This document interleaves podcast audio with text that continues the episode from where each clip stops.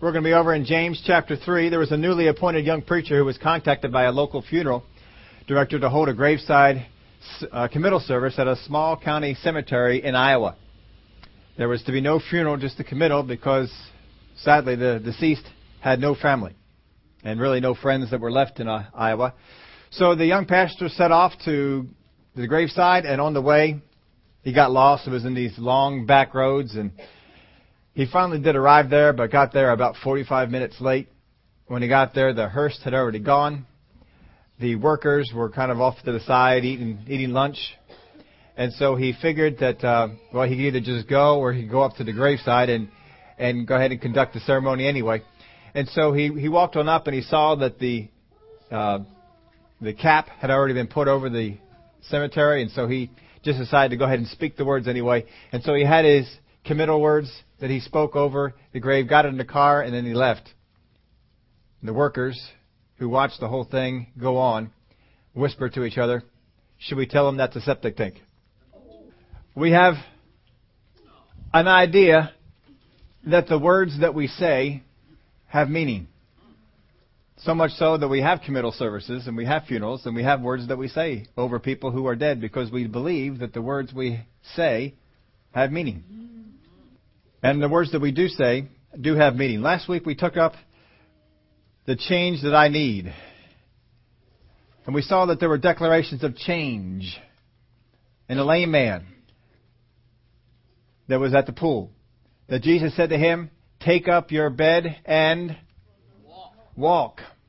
Take up your bed and walk. And he called for a change, a declaration of change, and the man listened to it and changed, didn't he? How many of us, don't raise your hands, but how many of us here would have said, I can't? But that's the problem. But I don't walk. But I haven't walked for 38 years. But he didn't do all that. He just went on. We saw the demon possessed man. Jesus spoke to the demon possessed man and called for a change. And the man was no longer demon possessed. In Matthew, or in Luke chapter 4, we saw that Peter's mother-in-law had a fever and Jesus spoke to the fever. Spoke to the fever. And the fever left. And he was so confident that the fever left, he let her get up and serve him something, didn't he? Joshua chapter 10, we spent some time on there that Joshua saw an opportunity and he spoke to the sun and he spoke to the moon and he said, Moon, sun, stand still. Had never been done before. And because he spoke to it, the sun stood still. The moon stood still, and they had daylight for 24 hours. That's pretty neat. He wasn't just playing football and wanted to play, play extra time. They were involved in a battle for the Lord. We saw declarations of continuance, things that were said that were to continue. Jesus said, Let there be light, and there still is. Jesus said, Let there be land, and there still is. He said, I will never destroy the world by a flood again. There is still land. He told the plants to grow and to keep on bearing after their kind. And still, to this day, they still do that, don't they? He told Abraham that you shall be a blessing. And I will bless those who bless you, and I will curse him who curses you. And from that time on, anyone who cursed him was anyone who blessed him. And that, blessing fell on the descendants of Abraham as well. So there's declarations of change, and there's declarations of change that call for that change to continue. And sometimes in our life, we have called for things to continue, but most of the time, it is easier for us to call for things to continue that we don't want. I get the flu every year. Right? Isn't that a declaration of continuance? I'm looking at what has gone on in the past, and I am expecting this to, to go on. I always get the short end of the stick. right? But is that not a declaration of continuance? Is that not saying that what has always been will always be? Well, that's just the way that it's been. I don't want to lie about it. well, say, I have gotten the short end of the stick. That does, that's not a declaration of continuance. That means I have in the past, but it's not going to be anymore. it's going to stop now. but it's so easy for us to make these declarations of continuance because certainly heathen all around us are doing so. And it's just, you know, just to fit in. And if we don't, then we kind of stand out amongst them. We kind of stand out, well, I'm not doing the same thing that they are. And then it draws attention to us. Well, so what? The world constantly curses, says things against God, against His Word. We stick out like sore thumbs when we stand up and do something different. Well, we need to continue to do that. We went over some of the other phrases of continuance we say.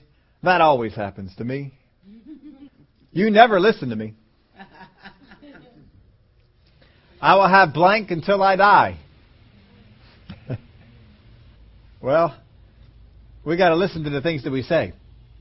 Because as we've had declarations of continuance, declarations of change, what we didn't get into last time, as we uh, ran out of time, was declarations of direction. That we are declaring some things that are the direction of our life. Now, we got into all this part because we're looking at belief. How, what is the difference between heart belief and head belief? What is the difference there? We saw that the expectation was a, a big difference. That for it's easy to expect bad things to happen, but to expect that good things will go on for us takes some doing.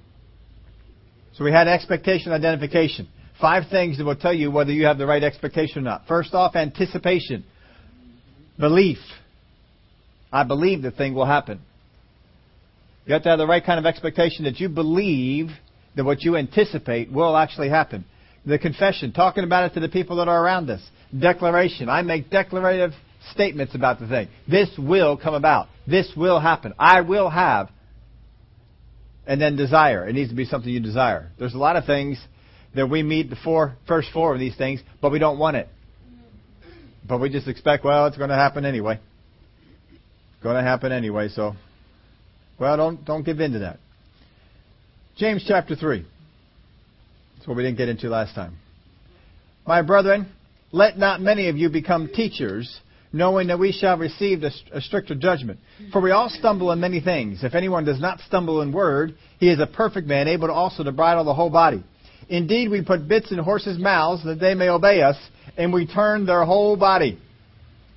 Look also at ships Although they are so large and are driven by fierce winds, they are turned by a very small rudder wherever the pilot desires. So he starts off and says, "Don't all of you ex- don't all of you go and be teachers." Why? Because teachers use words, and words have meaning. And so if we use those words to help people understand the Word of God, understand you will undercome a stricter judgment. Well, why in the world do it? Right? I mean, why in the world even get involved? Why should anyone ever want to become a teacher? You're just going to get a stricter judgment. Let's just stay out of the whole thing. Well, I guess there must be something on the blessing side that's worth a stricter judgment. So you go ahead and you do it anyway. But it says, For we all stumble in many things. For we all stumble in many things. How many of y'all know that's true? That's the easy part of the word to believe. Oh, I believe that one. Yeah, we all stumble in many things. Yeah, I stumble in many things. If anyone does not stumble in word, he is a perfect man, able also to bridle the whole body. If anyone does not stumble in word, he is a perfect man. What is the, what is the way for you to become perfect? Get your tongue under control. Able also to bridle the whole body. If you can control your mouth, you can control your entire body. How many of you have some trouble with your body? A couple of you. All right. If you have trouble with your body, what should you do? Control your tongue. Control your tongue. Now, just take a look about this. Now, we, we can think about body in the area of sin and the stuff that we do, but you can also think about body in the area of he- headaches, high blood pressure, kidney disease, liver problems, stomach disorders, muscle pain. Can the list go on? Is that a problem with your body? What should you do? Control your tongue. Why? Doesn't say that. Because when we have a problem with our body, what does our tongue do? Oh! we talk about the problem. Oh, I got another headache. I always get headaches. Oh, oh, I went to the doctor and he said I have high blood pressure. My blood pressure is always high. I don't know what I'm going to do about my blood pressure. I could die from my high blood pressure. Oh. Isn't that things that he say? The doctor came for the doctor and he said my kidneys are failing. And we go on and on and on. We talk about our body. We don't have our mouth under control, and we're saying anything we want to. So look what he says in verse 3. Indeed, we put bits in horses' mouths. Then they obey us, and we turn their whole body. You want to turn a horse, how do you, how do you get his attention? Put a bit in his mouth. That's how you turn a horse. Horse is a big animal, stronger than you are. Put a bit in his mouth, he'll do anything you want. You control the entire body of that horse because of a bit in its mouth. You got a picture? Did you get it there? He then says, Look also at ships. Although they are so large and are driven by fierce winds, they are turned by a very small rudder wherever the pilot desires. Got this big ship, great winds that blow on the sails and send the ship in a certain direction. And the pilot just sits there at the wheel, turns the wheel, rudder this way, rudder that way, rudder this way. Now, a horse responds a whole lot faster than a ship does, doesn't it? If you want a ship to turn, you got to start early. Mm-hmm. You can't just, oh, let's just turn around. You don't just turn around. You got, it's, it's a whole process to get that ship to turn around. It takes a little while to get that thing going around. You got to start early. You got to map it out how you're going to turn this thing out, around. But what he's trying to get you to understand is small things direct large things. Small things direct large things. You got a small bit directs the entire horse, right in its mouth. You got a small rudder, it directs the, the ship. So with this, what do you think he's trying to get across to us? It's the little things. Now he's talking about the mouth, and he's talking about direct, the direction of the ship, the direction of the horse. So he is saying the direction of your life is ordered by your mouth. Your mouth. Get your mouth under control, you'll go in the right direction. Isn't that what he's saying? James is teaching this. Get your mouth under control. Our direction is set by our tongue. Our direction is set by our tongue.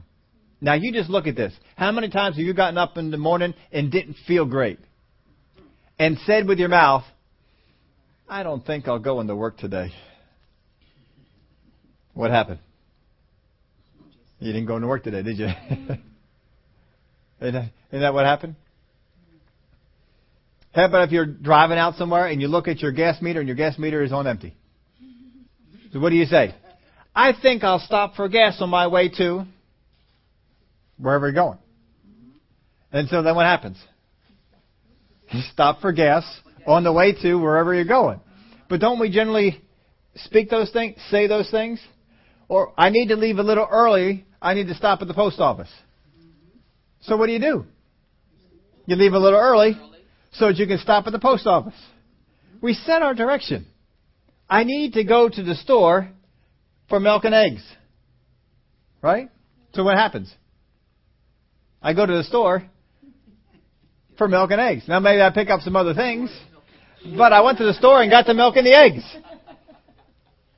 I set the direction. We set our direction all the time. What am I in the mood to eat for dinner tonight? Hmm. I think I'll have steak. I think I'll have a salad. I think maybe a sandwich. Don't we do that? We say it with our in our mind, we sometimes say it out loud, but we're setting a direction.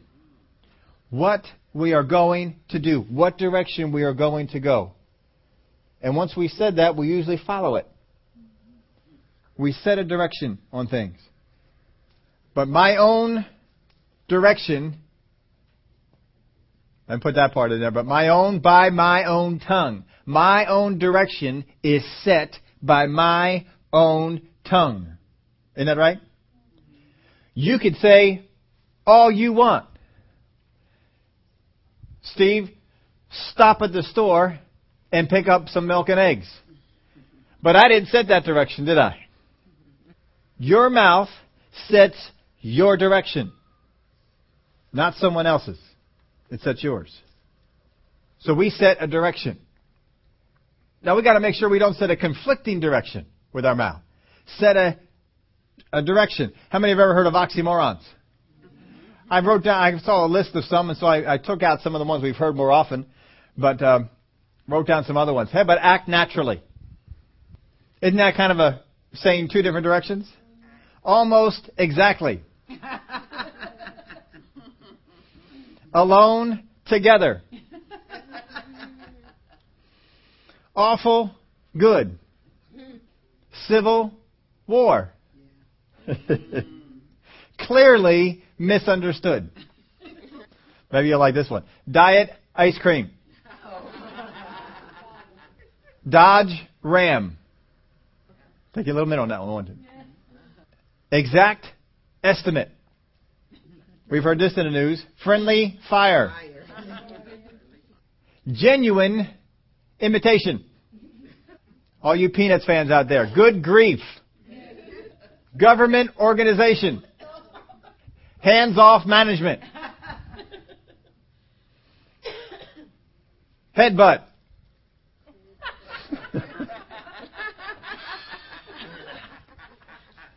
Jumbo shrimp. Oh, I like this one. Microsoft Works. Personal computer.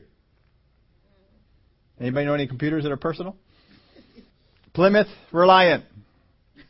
Random order. Have one more. Small crowd.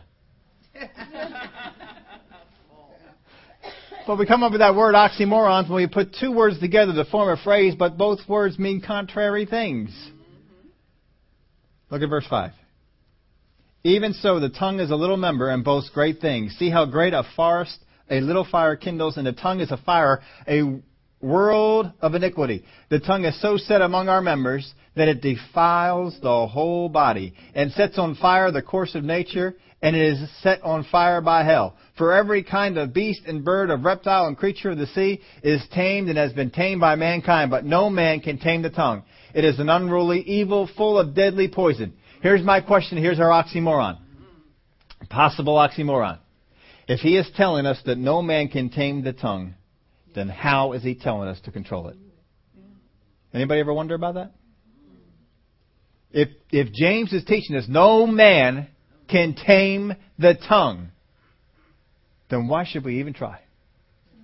And it's simple. We misunderstand the word tame. When we think of tame, we how many have gone to the zoo and seen a tame lion? a tame tiger, or different things. But we always use the word tame to something in which another person comes in to change its nature. The nature of a lion is just fine for the lion, but not when the human wants to interact with the lion. And so the human comes in and he tames the lion. They come in and they tame the, the orcas. They come in and they, they tame different ones. They change their wild nature and replace it with one that's friendly around man. One that's not bashful around man. One that doesn't want to eat man. right? That's what they do. Another one comes in and does it. What he is saying here is that no one can tame your tongue, but you can control it. No one can come in and tame your tongue. That means no one. That means no spiritual leader, no relative, not even the Holy Spirit can come in and tame your tongue. But you can control it. It's simply this reason. It's your tongue. That's you. You can set your direction, but you cannot set someone else's. You cannot control their tongue. You might be able to stop them from saying certain things while you're around, but as soon as you leave, what happens? They go off and they say and they do and they whatever. So can we tame our tongue? We can control our tongue. I cannot tame yours. But I can control mine. I can bring it under subjection to me because it is my tongue. Belongs to me. Even so, the verse 5 again. The tongue is a little member and boasts great things. See how great a forest a little fire kindles. And the tongue is a fire, a world of iniquity. Now, fire is not bad. It's not bad.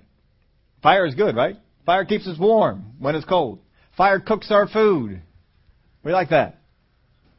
And the tongue is a fire, a world of iniquity. The tongue is so set among our members that it defiles the whole body and sets on fire the course of nature, and it is set on fire by hell. This is the tongue out of control. For every kind of beast and bird, of reptile and creature of the sea is tamed and has been tamed by mankind, but no man can tame the tongue. We can go outside and tame all sorts of stuff, but I cannot go over and tame your tongue. It is unruly, evil, full of deadly poison. Verse 9. With it we bless our God and Father, and with it we curse men, who have been made in the similitude of God. Out of the same mouth pursued blessing and cursing. My brethren, these things ought not to be so. So if he's saying that this ought not to be so, then obviously we can change this.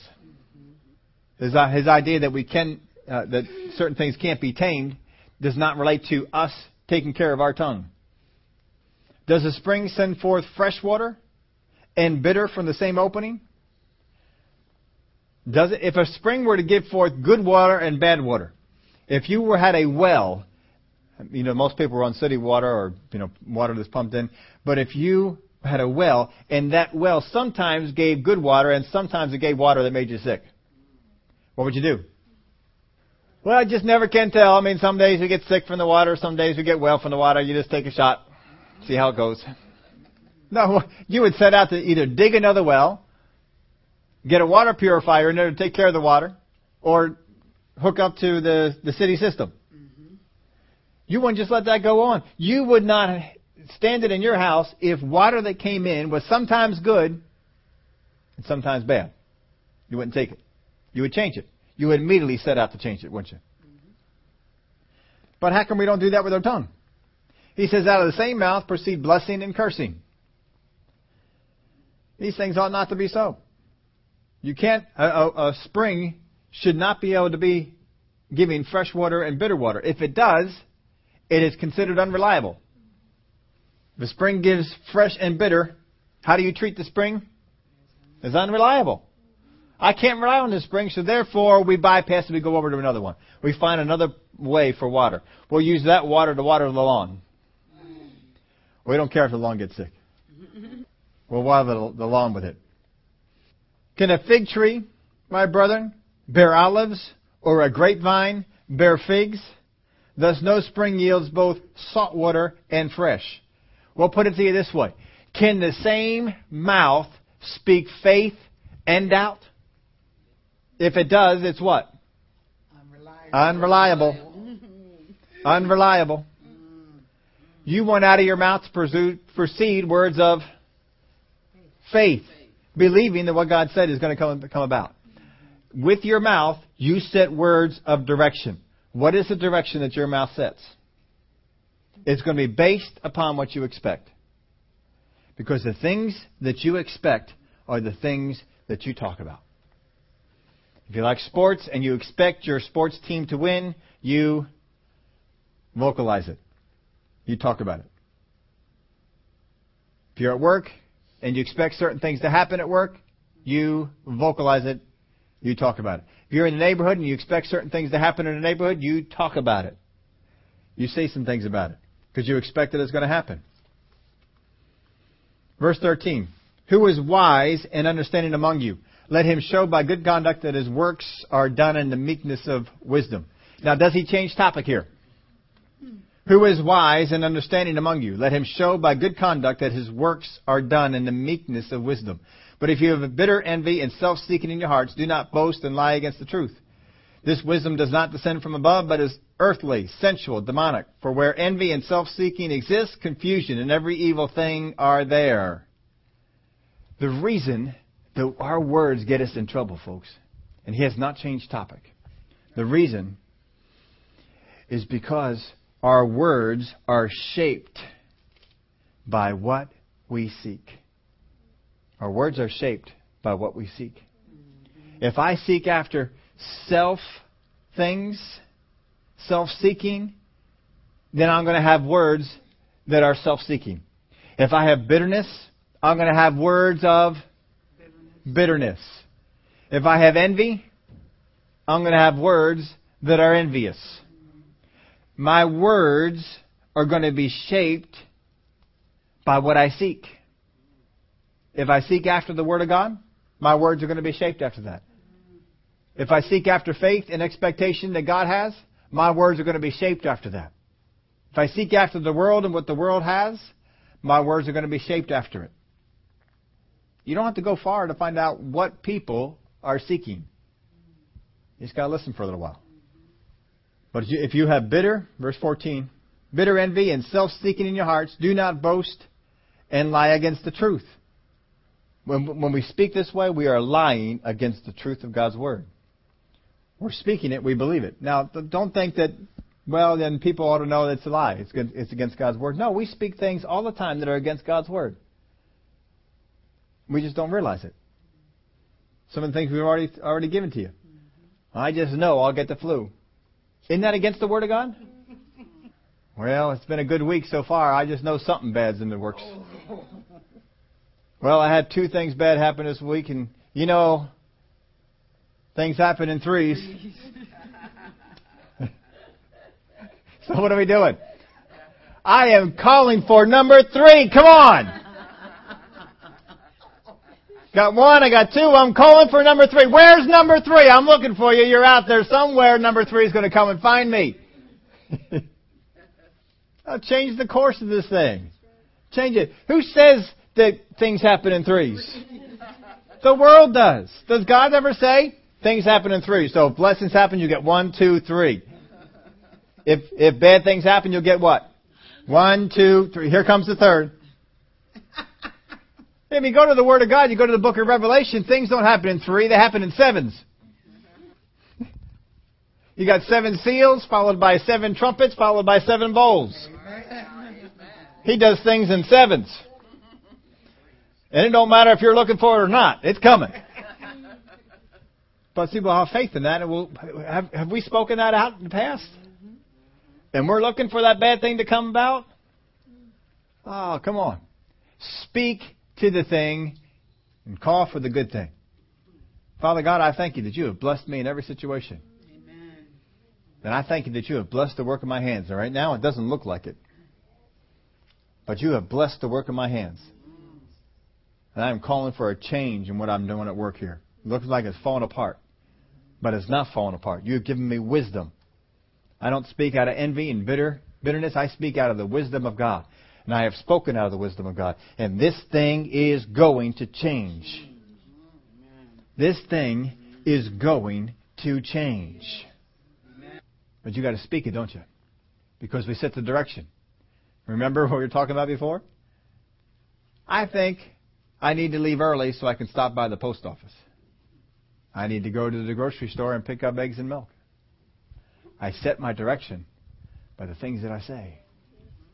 When we have spoken things that are bitter, envious, self seeking, we are setting our direction in bitterness, self seeking, and envy. Don't do it. Now, don't get under guilt and condemnation. The devil may be working on some of you right now. Saying, "Oh, you've done this. Look, you just did it last week." yeah, but you know what? You can change direction. Amen. You can change direction. Thank God he didn't have turnpikes back then. Because you know, you get on a turnpike, you can't change direction. You're going this way. But he did. He had a horse. You know what you can do with a horse? Change its direction. You know what you can do with a ship? Change its direction. You are not stuck going in the direction that it's going. You can change it. You can change your direction. Maybe you have set your path on a bitterness area. Maybe you set it in a self-seeking area. Maybe you've set it in a way of doubt and unbelief. Change it. I'm changing the direction. Why am I getting the things that I'm getting? Because I've set my direction in this way. See, this is why it's important for us to get a hold of head faith and heart faith. Because in head faith, I think I should get this, but I'm expecting the bad, and I'm speaking the bad, and I've set my direction in the bad. And then I wonder, why am I getting the bad? You know, if you get on the roads and you go south, don't wonder why you're not in New York. You're going south. If you want to go to New York, you need to go north. north. Don't matter necessarily which which road, because there's a whole lot of them to get you there. Isn't that always isn't that good? Ethel was talking about all the roads that were backed up, and I'll tell you what, they have had some backups this week. Oh, my, oh my. I came back from the shore on one day, and everything was backed up. Mm-hmm. I listen to the radio. I'll turn KYW on too for that one minute when the traffic report yes. is on. Amen. I turn it on 30 seconds before, Amen. listen to the traffic report, and turn it off. Only when I need it. so I was listening to them, and the Walt Whitman Bridge was backed up. Accident, big accident, everything's not, nothing's going anywhere. All right, we won't go to the Walt Whitman, so I figured I'll divert up over here, and I'll go over the Benjamin Franklin Bridge. Benjamin Franklin Bridge backed up with an accident. Well, fortunately, I got on the. If you ever been over the Ben Franklin Bridge coming over 676, there's a right side and a left side, kind of splits off. And I usually jump in the left side because the left side is the express side, the right side is the other side. I don't need to get in that side. I get in the left side. And so I was in the left side, and I was moving pretty good, but the right side wasn't moving well, real well at all. The right side was stuck. And I got to the end where they kind of come back together, and I saw why. There was they blocked the whole thing off. No one was getting by. But we were okay on the left side. We got on by. so we got on by on there. And so we're coming on over and they said, well, you know, the, the Vine Street Expressway is blocked up. Well, that's where you get onto next, and you you know, take that over to the Schuylkill. And the Schuylkill is backed up. It's an hour and a half to get from Philadelphia over to the Blue Route. I'm not going that way. so you know, I get picked up my phone and I spoke into my phone and I said, I want to go to the Kelly Drive mm-hmm. And my phone told me how to get to the Kelly Drive from there. So I got on the Kelly Drive, and they said the Kelly Drive was backed up too, but it wasn't backed up as much as the other ones were. And sure enough, I hit a little spot that was backed up on the Kelly Drive, got through that backup, got on the Lincoln Drive, and headed on home. I was moving most of the time. Amen. Wasn't standing still in the Schuylkill Expressway, so that was good. It did take longer to get on home, but it wasn't as bad as it might have been. As long as we're moving, it just seems to be better. We set our direction. Thank God we can change our direction. We don't have to just go in this way. When I hear that there's a backup, when I hear that there's a problem, I can change my direction. Change my direction. Now, how many of you have ever listened to a traffic report? And how many have ever listened to it and it makes absolutely no, no sense, sense to you at all? I mean, you hear them reading off stuff like the Blue Route southbound is this way, the Blue Route northbound is this way, and above this it's this way, and over here by Girard Avenue on the on the um, Schuylkill, it's slow going westbound.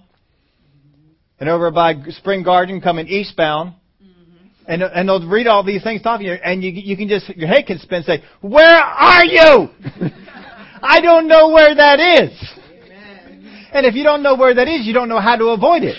How do you avoid a, a backup at Spring Garden? What do you do with all that? How do you how do you figure that out? So the more that you know about the road, then the more the report means to you. Now, I have been up and down the Schuylkill because you all know my favorite road in the city is the Schuylkill Expressway. Absolutely my favorite road. It is the most, the, the nicest road, the best road. It is the most decorative road. It is the greatest road in the city. Now, see, I get on the Schuylkill all the time, and I don't have problems. If you wonder why you have problems with the Schuylkill, it's because we don't speak to it right. You are not speaking to the Schuylkill right. I always say out of my mouth, the Schuylkill is the best road in Philadelphia, and I zip up and down it. I do. I zip up and down it. I go this way, I go that way. I am on the Schuylkill all the time, and I don't have trouble on the Schuylkill because I don't expect trouble on the Schuylkill. I love the Schuylkill Expressway. So you see, y'all got to change the way you're talking. So I've been up and down, and, and when they say these things, when they talk about Spring Garden, when they talk about City Line, when they talk about, I know exactly where it is on the route, and if they say there's a backup at City Line, I know I can get on Lincoln and get on beyond, beyond it. Because I know how the road is laid out. I know exactly how it's laid out. I know every single turn on it. And so when they speak something to me, I can turn it into wisdom and apply it and move my direction. So what you need to know is where is my life going? What does the Word have to say about it? What kind of power do my words have over my life? So when I get wisdom from the Word, just like tuning in to KYW and getting the chopper over top telling you what's backed up and what's not. The Word of God is just like that. And it is giving you wisdom. It is giving you direction. It is telling you this is where the problem is. Watch out.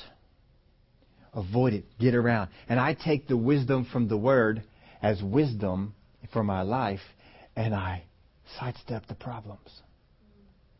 I don't speak doubt and unbelief. I don't speak failure and defeat because I have the wisdom that comes from the Word. So look again at verse 13. Who is wise and understanding among you? In order for the KYW traffic report to make sense, you have to know the roads.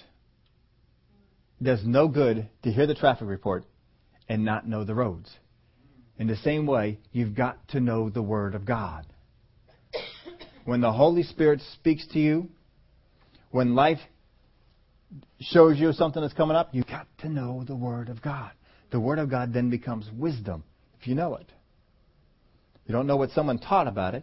You don't know something some crazy person is, is doing with the Word of God. You know what the Word of God says.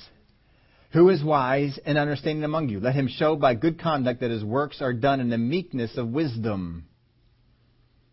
But if you have bitter envy and self-seeking in your hearts, do not boast and lie against the truth. The wisdom does not descend from above, but is earthly, sensual, and demonic. For where envy and self-seeking exist, confusion and every evil thing are there. If we allow envy and self-seeking into our life, there will be confusion and a few evil things. Every evil thing. Every evil thing. So, if the devil wants to bring evil things into your life, what's he got to do?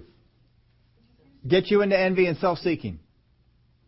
That's all he's got to do. If he can get you into envy and self seeking, he can bring evil things into your life and confusion. You've given him the right to do that. But the wisdom of God comes along and it begins to show you that's envy. Stay out of that. That's bitterness. That's self seeking. Get out of that. You're not here to seek after yourself. Seek after the good of others. Seek after the good that God wants to get done. That's the wisdom from above. That's wisdom from God. For where envy and self seeking exist, confusion and every evil thing are there. How many times have we said, I am always confused? It seems like always bad things happen to me. I am making a direction, a confession in my life that may have no grounds. There may be no envy and no self seeking in my life, but I'm putting myself into this area. Why would I do that? There's no reason to do it. I'm stayed out of envy and self seeking. You ought to see you ought to flip this verse around. You know what? There is no envy in my life. I am not envious of what other people have. I am not self seeking. And so, because of that, there is no confusion in my life. Evil things have no place here. Because there is no envy. And, and let the devil know, devil, you can't bring that on me. You cannot bring that on me.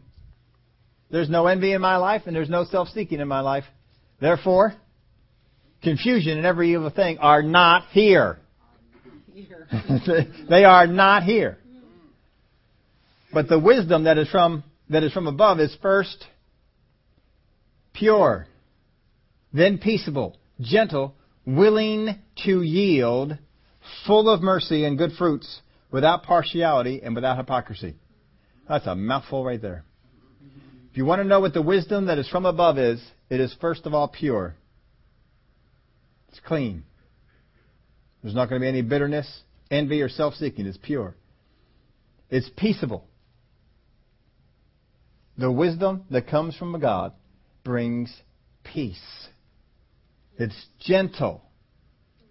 Does not force itself upon. How many of you have ever been around people, Christian people, who tried to force things upon you? It's not the wisdom of God. The wisdom of God is gentle, willing to yield. Willing to yield. The problem with a whole lot of Christians is we don't, we don't want to yield to things. I am the righteousness of God in Christ. I'm all powerful. I can do all things through God who strengthens me. I, I can, I can, I can. we got all this I stuff. That's not uh, very good. There needs to be a willingness to yield. A willingness to yield. I heard uh, a brother telling a story. One time they were in uh, Brother Hagin's kitchen, and I think it was uh, I think it was Keith. His wife was in there in the kitchen with Brother Hagin, and they were um, preparing a meal, and they were cutting tomatoes. How many of you ever cut tomatoes? Yeah, you all know how they. They're cutting tomatoes. And so she was cutting tomatoes the way she cut tomatoes. And Brother Hagin came up to her and says, Oh, no, that's not how you cut tomatoes. And he took the knife from her and showed her how to cut it and gave it back. And so you know what she did? She cut the tomato the way he wanted because they were in his house. The wisdom from God is willing to yield. You don't insist on your own way all the time. If you're in someone else's house, cut the tomatoes the way they want to. It's their tomato. If you're in your house, cut the tomato the way you want to. I just like that story. That was a good story. You know, there's sometimes we just need to yield. The wisdom from God is willing to yield. Don't be telling me you're walking in the wisdom of God and being stubborn about your way. Going over to somebody else's house and pushing your thing. No, no, no, we can't do that. We have to do it this way. You're in their house. Yield. We got to learn to yield in a lot more situations. This is the wisdom of God. But the wisdom that is from above is first pure, then peaceable, gentle, willing to yield, full of mercy. If you've ever had a brother or sister come around to you, talk to you about the wisdom of God, and there was no mercy in them, guess what? Probably not the wisdom of God. Because the wisdom of God is what? Full of mercy. Full of mercy. If you are operating in something that you learned about God, and it causes you to have no mercy, guess what? It's not part of God. Because God is full of mercy. Full of mercy. And good fruits. Good fruits. Have you ever eaten bad fruits? You ever got a fruit home, cut it up, and it was bad? What do you want to do with that? Throw it away. I mean, no, you don't want to eat it. Ew. You don't want to eat it. But the Wisdom that's from a God is full of good fruits. These are things you want to eat. Oh, they are good fruits. Good fruits. You know, where do the best oranges come from? Florida is one place known for, for oranges. You want oranges, you know, get them from Florida. Good place for oranges. I hear uh, almonds and things like that. I think California is one of the better places for, for that. So that's my sister was telling me they have almond things all over. Blueberries, you know where you go for those? New Jersey. Absolutely. New Jersey is where you go for that. They have the best soil for growing blueberries. You want good blueberries, go over to New Jersey, get their blueberries. And different places have different things. And you know where do, where do good potatoes come from? See, we've we've associated places with all these things because they had the, the the best. You know, when I worked for Kelchner's, they had, uh, and with good reason, they said the best horseradish roots came from Canada that Canada had the good, the best mix of the right temperature and the right type of soil, and that was the best place to get the the horseradish. And so they got all their horseradish from one distributor in Canada.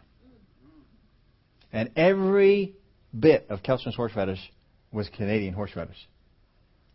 Until one year.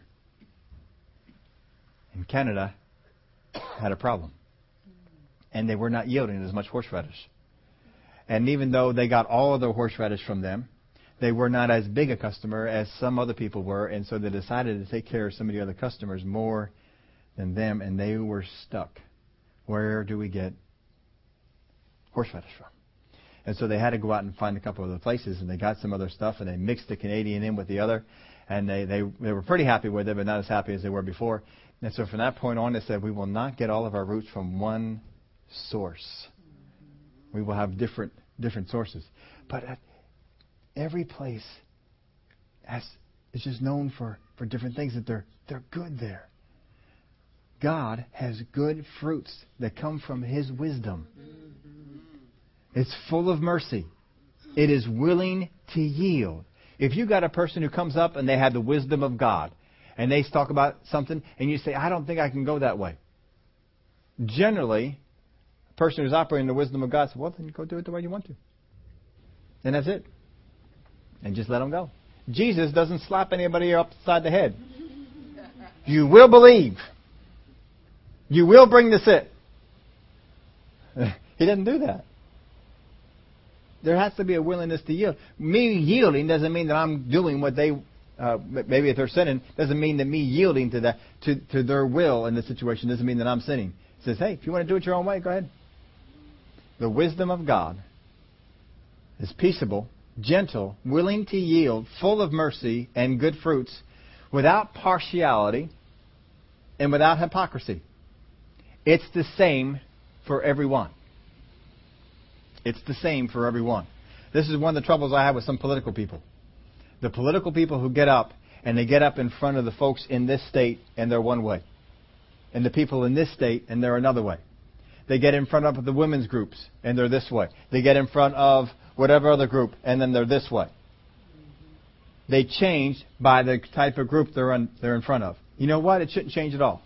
Because the things that are good for this country are good for women. The things that are good for this country are good for minorities and majorities. The things that are good for this country are good for all. If it's not good for the country, it's probably not good for anyone. But if you do something to benefit one small group, it doesn't help the whole, it hurts it. And we get into this idea, and we got political people up there and say, well, we have to give, you know, the people that are on welfare, we have to speak this way to them. The people that are on food stamps, we have to speak this way to them. The people who get subsidies for ethanol, we got to speak this way to them. No. What's truth? What's right? Speak it. What's your belief? Say it. That's what we need to do. And that's what the wisdom of God is. It's not it's without hypocrisy. It's not one way in front of one group and another way in front of another. The Word of God is the same. No matter where people come from, no matter what their age, no matter they're born male or female, it don't make any difference. Rich or poor, Gentile or Jew, makes no difference. Word of God is without hypocrisy. Now the fruit of righteousness is sown in peace by those who make peace. So he, he says all this, this chapter is dedicated to our words because our words set our direction. We can have words that are a declaration to call for a change. We can have words that call for a continuance, and we can have words that call for a direction. What are your words saying about your direction? Well, I'm going to graduate from college, but I don't know what I'm going to do after that. Well, don't wonder why you still don't know when you graduate. Right? Well, I'm working at this job, but I don't know what I'm going to do. Don't wonder why. No. When I need to know, I'm going to graduate and I'm going to go work and I'm going to go do this. And you speak the direction that you're going to have. Well, I don't know that that's true. ah, doing, we need to call for, remember we were talking about this before, calling for those things that are not here? When your children are not in the room, what do you do? You call for them. When the dog is not in the yard, you call for it. When the temperature in the house is not what you want, you go to the thermostat and you Call for it. If you go to the store and they don't have what you want, you find someone and you say, Do you have this? Can you get it? Is it in the back? You call for it. You don't just walk on into the, to the thing, you're looking for milk, you're over there in the flower section. Well, I don't see any milk here. I guess they probably don't have any. Why don't we just go? No, what do you do? If you can't find it, ask somebody. You put a call out. I need milk. I need eggs. Uh, whatever it is that you need, you call for the thing and you, you get it. If you don't call for it, what do you have? You got nothing. You got to call for the thing. You got to call for it. What is it that you need? Call for it. Speak changes to things. Speak changes to situations in your life that are not right. Call for a change. Set your direction. Listen to your words. What is the direction that your words are setting right now? Well, you know, this economy is so bad. Things are just getting worse and worse. What's my direction? Worse and worse. Worse and worse. I saw somebody put out a report. You know, a lot of these big wheels over in Congress. They've been in Congress for a long time. I could tell you some of their names. Their income during this recession has grown considerably. I heard one specifically, Nancy Pelosi, 60% her portfolio has grown. Are they making decisions to benefit other people or making decisions to benefit themselves? I said, don't get all jealous because, well, they shouldn't grow. They, no, no, no. That's the wrong attitude. That's getting into envy, isn't it? Mm-hmm. But when you have people who get up and they speak about how bad things are and how bad they're going to continue, and they're doing great and doing even better, then you know what? That's a little bit of hypocrisy. No, we don't, we don't need to be doing this. What is your direction? I don't care which way the economy is going. I don't care which way, how many people your, your business is firing. I don't care how many people are not being hired. What's your direction? Father God, I thank you that I am desired by other people. That other people desire to have me work for them. That they'll bypass other people to get to me, to hire me, because I'm good. And wherever I go, the work of my hands are blessed. And that place is blessed because I'm there. You see, if I really believe that, and don't just say it, it changes the way I am in the interview. It changes the way that I am on the job. But if I just say it and don't believe it, then it doesn't change my action. The Word of God said way back in the beginning when we first started this, if you say to this mountain, Be thou removed and be cast into the sea, and do not doubt in your heart, but believes that those things you say will come to pass, you will have whatever you say. You got to do everything that's in that verse. You can't just pick and choose a few things. You got to set your direction. The woman with the issue of blood, what direction did she set? If I just touch the hem of his garment, I know, I know, I shall be healed. When Jesus was in front of Lazarus' tomb, what direction did he set? Lazarus, come forth. When he went to the tomb and he, he said, Take the stone away, what did, what did the people say? Oh, he's going to smell. He's dead. He's been dead for four days. He's going to stink. They are talking about how things are and how they expect because of how they've always been. Dead people after four days stink. But Jesus isn't looking to that. He's looking to something else. So he gets in front of the tomb. Roll the stone away. Lazarus, come forth. And what happened? He called for a change. So what do you what do we need to start doing? We need to start speaking to some things. We need to start speaking to the things that are going on. Remember, our body is in mind here. We've got to get our body under control. We've got to get our body in line. Speak to your body. Speak to your body. Don't let it don't don't let that thing go on. Because how many of y'all know, especially you start to get older, you get a certain ache and pain, and you can be, well, that's just because you're getting old. Mm-hmm. Oh, dear. And we just accept, well, yeah, I guess I'm getting old. no, don't do it. Don't do it. Speak to what you want to change. Don't speak about how things are. Speak about how you want things to be. Too often we are speaking about how things are. We don't like how things are. But speak how you want things to be. Father God, I thank you that the job market is wide open for me. I thank you that I'll have my pickup places. Or, that's the place I want to work. I thank you, Father God, that I have a job there. Well, we can speak to all kinds of things. We can speak to, I put a few things here in your outline. My destination. I can speak to my destination, where I'm going. I can speak to my path, how I'm getting there. I can speak about that. I can speak about my understanding. I thank you, Father God, that I understand all things. That I need anything I need to understand, I can understand it. Whatever I need to know at work, I understand it. Whatever I need to know at home, I understand it. I thank you that I can do it.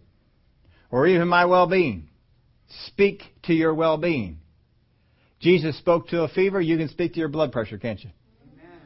How many times have we gone around and said, well, my high blood pressure, well, my diabetes, well, my headaches,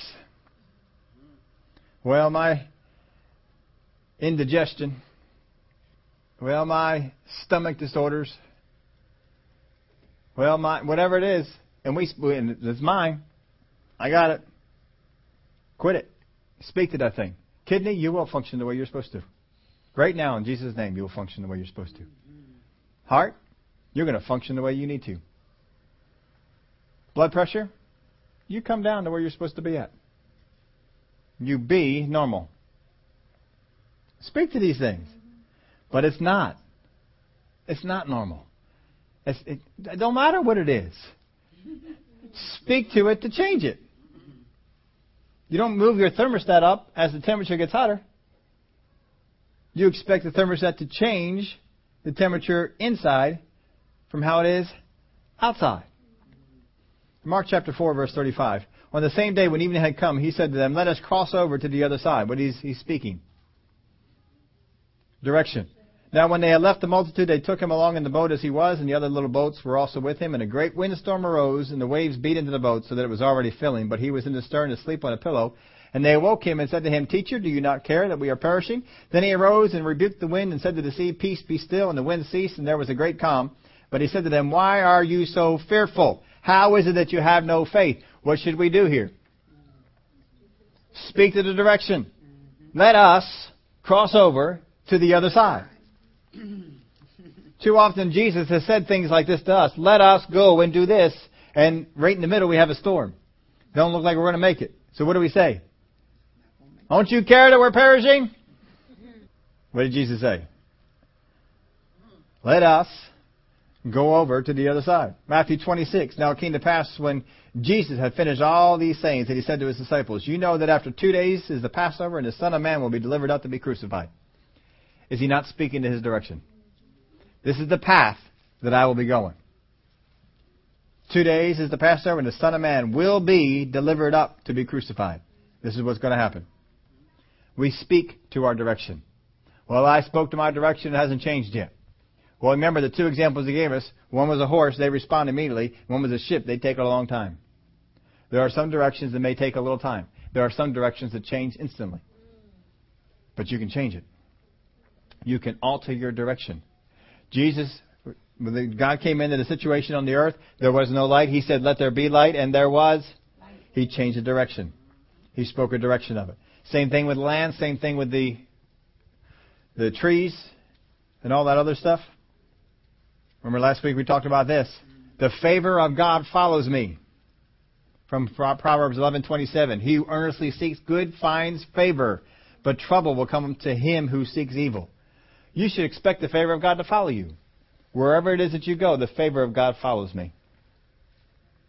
A good man obtains favor from the Lord, but a man of wicked intentions he will condemn. Another one, I will always be in good health. We can just walk around and say that. I will always be in good health. But you're not in good health. I will always be in good health. I am calling for a change. If you're not in good health now, you're calling for a change. If you are in good health, you're staying on that course of direction. I will always be in good health. Proverbs 4:21 Do not let them depart from your eyes, keep them in the midst of your heart, for they are life to those who find them and health to all their flesh. We gave you others the word of God is mine to understand. The Word of God says in Proverbs 4 5, Get wisdom, get understanding, do not forget nor turn away from the words of my mouth, do not forsake her, and she will preserve you. Love her, she will keep you. Wisdom is the principal thing, therefore get wisdom, and in all you're getting, get understanding. Psalms 119, 104, though your precepts, through your precepts I get understanding, therefore I hate every false way. Well, let's take a look at some other things. And this, as we go into, look at what we're looking at here this week. If our tongue sets our direction, if our tongue sets our direction, what direction are we setting? Listen to your words. Are we setting a direction for failure? Are we setting a direction for whatever it is that we do with our hands for it to fail? Or are we saying with our mouth, whatever my hand is put to, it will be successful? Because the Word of God says it. Whatever I put my hand to, it will be successful. And do I expect it? Expect it. Speak it. Talk to it. Keep it going. Keep speaking to the thing that you need. What is it that you need to change? What is it that you need to stay the same? How many of y'all know there's some things in your life you need to stay the same? I don't want that to change. You know? You're in a, you're in a situation and your joints are in good shape, Father God, I thank you. My joints are in good shape. They stay in good shape. They're continuing to stay in good shape. You don't have any headaches? Father God, I thank you. My head is free from pain. Glory to God. You can you can keep speaking to those things because what happens sometimes is the the enemy comes in and he tries to sow these these seeds of, of thought. Boy, an awful lot of people are getting diabetes. Wonder if that could happen to you. And sometimes we can grab hold of that thought. Well, I wonder if that could happen to me. How would I know if that happens to me? I don't know if I don't really know much about that. I mean, I don't know if that that may happen to me. Maybe it already has happened and I haven't noticed it. And we start going over with all this stuff, and that's wrong. So what we'll do, we'll go to the internet. We'll look it up. Google diabetes, and I start looking over that stuff, figuring out if I got it or not. Is that the right course of action? No. Don't give room to the devil for that. Just speak, Father God, I thank you. My kidneys are working just like you gave them to me. They're good. They're strong. They're doing what they're supposed to do. I thank you my liver is doing what it's supposed to do. If thoughts come to you to try and sow these different directions in, don't let it. Don't let it.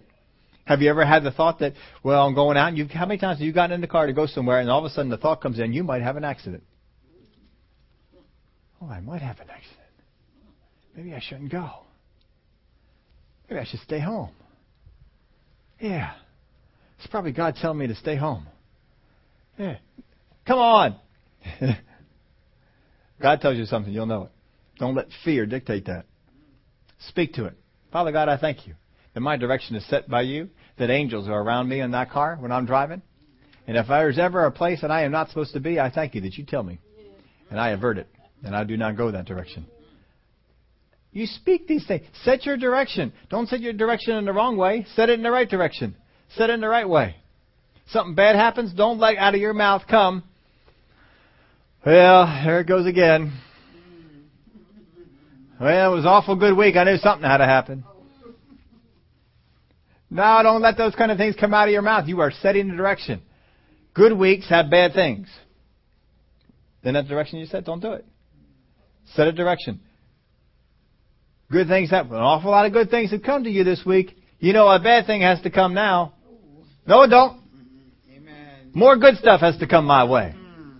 I haven't had enough good stuff. The Word of God says that everything I put my hand to will be successful, that I'm blessed in all that I do. So more good stuff is coming my way. Don't open the door up for that sort of stuff. Set your direction. Make declarations with your mouth. That will not happen. I will not go that way. I will know what I need to do.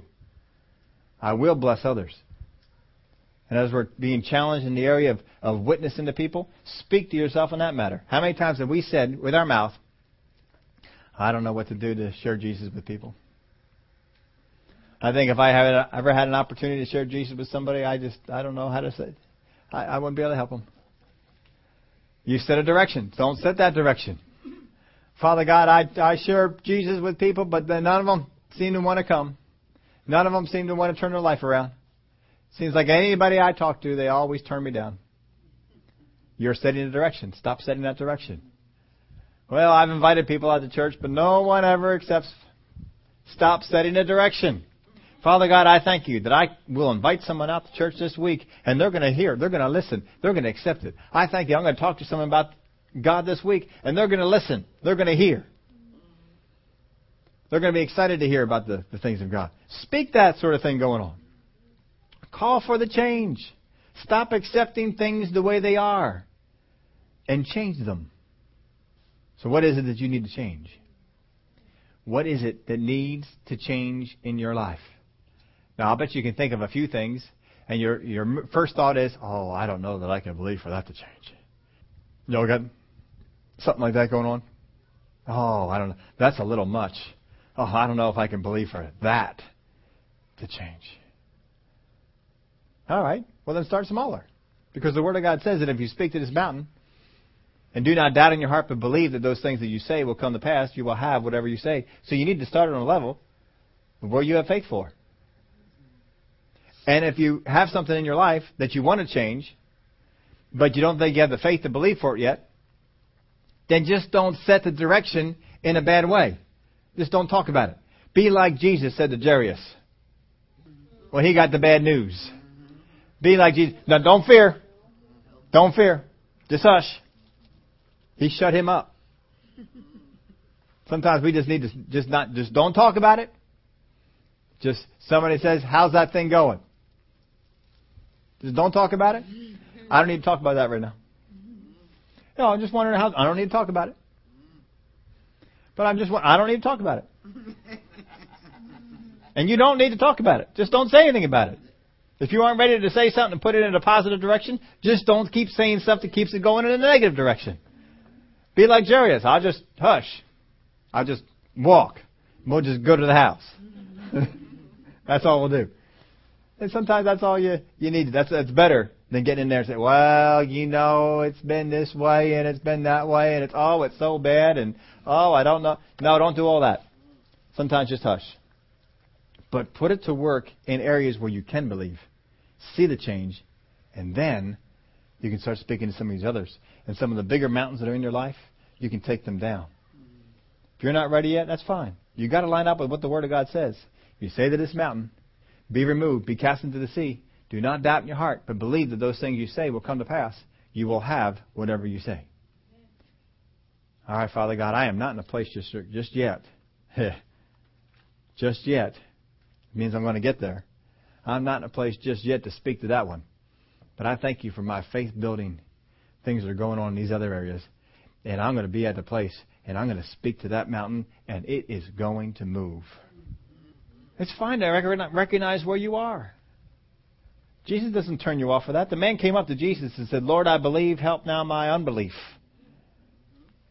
Jesus didn't slap him on the side of the face and say, Get out of here. He's not going to slap you either. What things can you believe to change? And change those, because it's a whole lot better to have some success in some of these areas and then move on to some of the others. Believe with your heart. Take those areas that you can speak the Word of God to and see a change. You'll see belief in your heart at work, and that belief in your heart will begin to carry over to some others.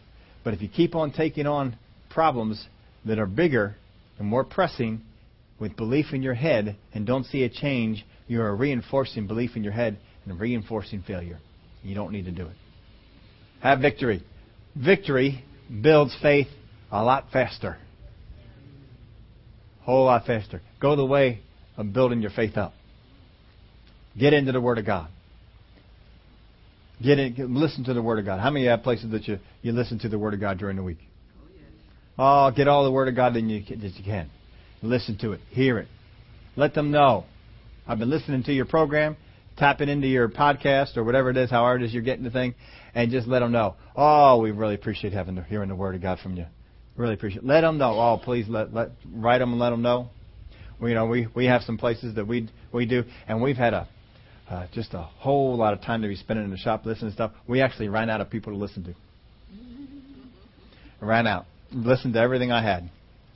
And uh, what else do you go to? You know, Grace Fellowship that we went through all theirs, went through a few other churches, everything, everything they had, we cleaned it all out. So we are out there. I'm finding stuff on YouTube we can listen to. And uh, you know, Brother Fred Price had some stuff on YouTube, but they're five minute sections, so you got to keep going over every five minutes and changing it. Good stuff, but you just keep going over every five minutes and, and, and changing it. Brother Creflo Dollar has about, sometimes the same thing. Once in a while, we found one that was a little bit longer, and uh, but you know, usually they're in five minute sections, and you got to go keep go, going over and doing that. So I, I we sat around and we said, all right, I know some uh, Rhema people, and so I looked up some of their their church services and, and see if they had any, anything. Found a couple. One person used to fill in for Brother Hagin. I used to sit in the class and Brother Hagin was away, and this person would come in and fill in for it. Got some of their messages off the internet. We were listening to it. We got into it for a half hour, 40 minutes, and no word at all. Nothing. Never even cracked the Bible open. Just talked about the Word of God. And so I finally went over to, to my wife and says, uh, "You getting anything out of this?" And she says, no. Says, all right, we'll find something else. She wanted me to actually turn it sooner. She was, she was dumber sooner than I was. But I, I kept, no, I know they're going to get into the word, not then get into the word. So we went in, into a, another person, son of one of the professors that I had over at Rhema, and listened to him. No word, nothing, not a drop. Never opened the Bible at all. Now I'm not saying that this is all everything they do, but you know, at least the ones we found, nothing. So we went into another pastor. She knew somebody who had graduated from Rhema, and they went on out to this. So we listened to them, and we listened, and we listened, and we listened. And I never heard of the guy. I never heard the guy preach. She had uh, heard him a few times, spoke highly of him, and we listened and we listened. No word. No, no word at all. Talked about it, and I think that was the one who got into the thing on the on the plead the blood. Now, if you're here about and you believe plead the blood, don't identify yourself. I don't believe that. I don't plead the blood over anything, and you know why? Because the Bible doesn't teach it. If you do it because it works, it's on you. I don't do it. The blood of Jesus Christ is for salvation and forgiveness of sins. It's His name and His body that's for a lot of these things people are pleading the blood over.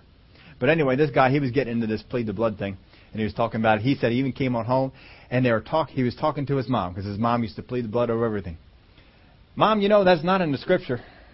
Not in the Old Testament, not in the New Testament. And uh, she said, Well, it may not be, but it sure works. And so he started going off and teaching it because it worked. And I'll tell you what, if you misunderstand something and it worked, get into what the Word of God says. Now, some people go back to the Egypt and they put the blood on. That was redemption. That was not healing. That was redemption. And same thing that the New Testament teaches. The blood of Jesus Christ is for redemption, for the forgiveness of sins, it's for our access into heaven. That's why communion is broken up into two parts. The body and the name of Jesus are for, for other purposes. If you want somebody to teach you about plead the blood, you came to the wrong place. I will not teach you about it. I will not help you along that path. I will probably give you a hard time about it. So just don't tell me that you're doing it, and I won't. I'll leave you alone. oh man. So we we turned that one off eventually, and we just ran out of of guys to go out there and find we just we went after everything that we could, and just there was just no word on us. So we, you know, finally went back and and just re-listened to some of the old ones that we had, just to, because I just like the word. I even I heard it before. I just like the word. If you have people that you like the word of God that they bring, make sure you let them know.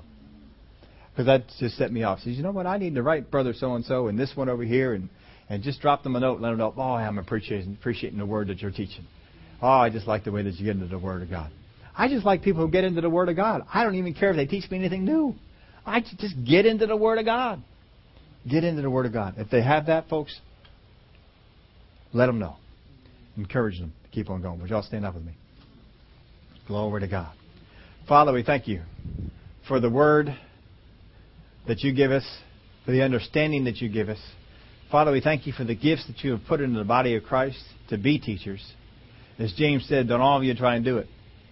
Don't all of you get out there. But uh, Father, I thank you for those who have answered the call and have, have become teachers and are teaching the Word of God. Who get into the Word of God and teach it, not just about the Word, not principles, not just get into the Word of God. Here's what the Word of God says, and just dig it into it and let the Spirit of God reveal things. Oh, Father, we thank you for it. We thank you that blessings follow them in all that they do. I thank you that we can change the direction of our life If we don't like the direction that we're on, we can change it and cause it to go in a good direction. If we don't like the direction our body is going, we can call for a change. If we don't like the direction that our mind is going, we don't understand this, we don't have wisdom for this, we can call for a change. We can expect that change. So, Father, I thank you that there are battles in our life, things that we need to change, that we have faith to believe. We can grab hold of those. And as we do that and change those things, we'll see the heart faith that was involved.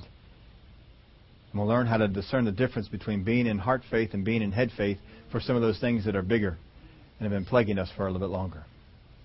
But Father, even if we are not in a place to call for a change for some of those real nasty things in our life, I thank you that we are going to, from this day forward, stop reinforcing the negative. Stop reinforcing the bad way to go. We're not going to say out of our mouth, well, it's always going to be that way. Well, I'll never understand that. Well, bad thing is due to happen to me. We're not going to be talking that way anymore. We're going to change the way because our expectation is of good things. Every good and every perfect gift is from above. Father, we thank you for the things you have sent us. In the name of Jesus we pray. Amen. Amen. Well, good. Call for changes. Look for changes. When the wrong thought comes in, stop it. stop it with the Word of God and call for, no, that's not going to happen. It's going to be this.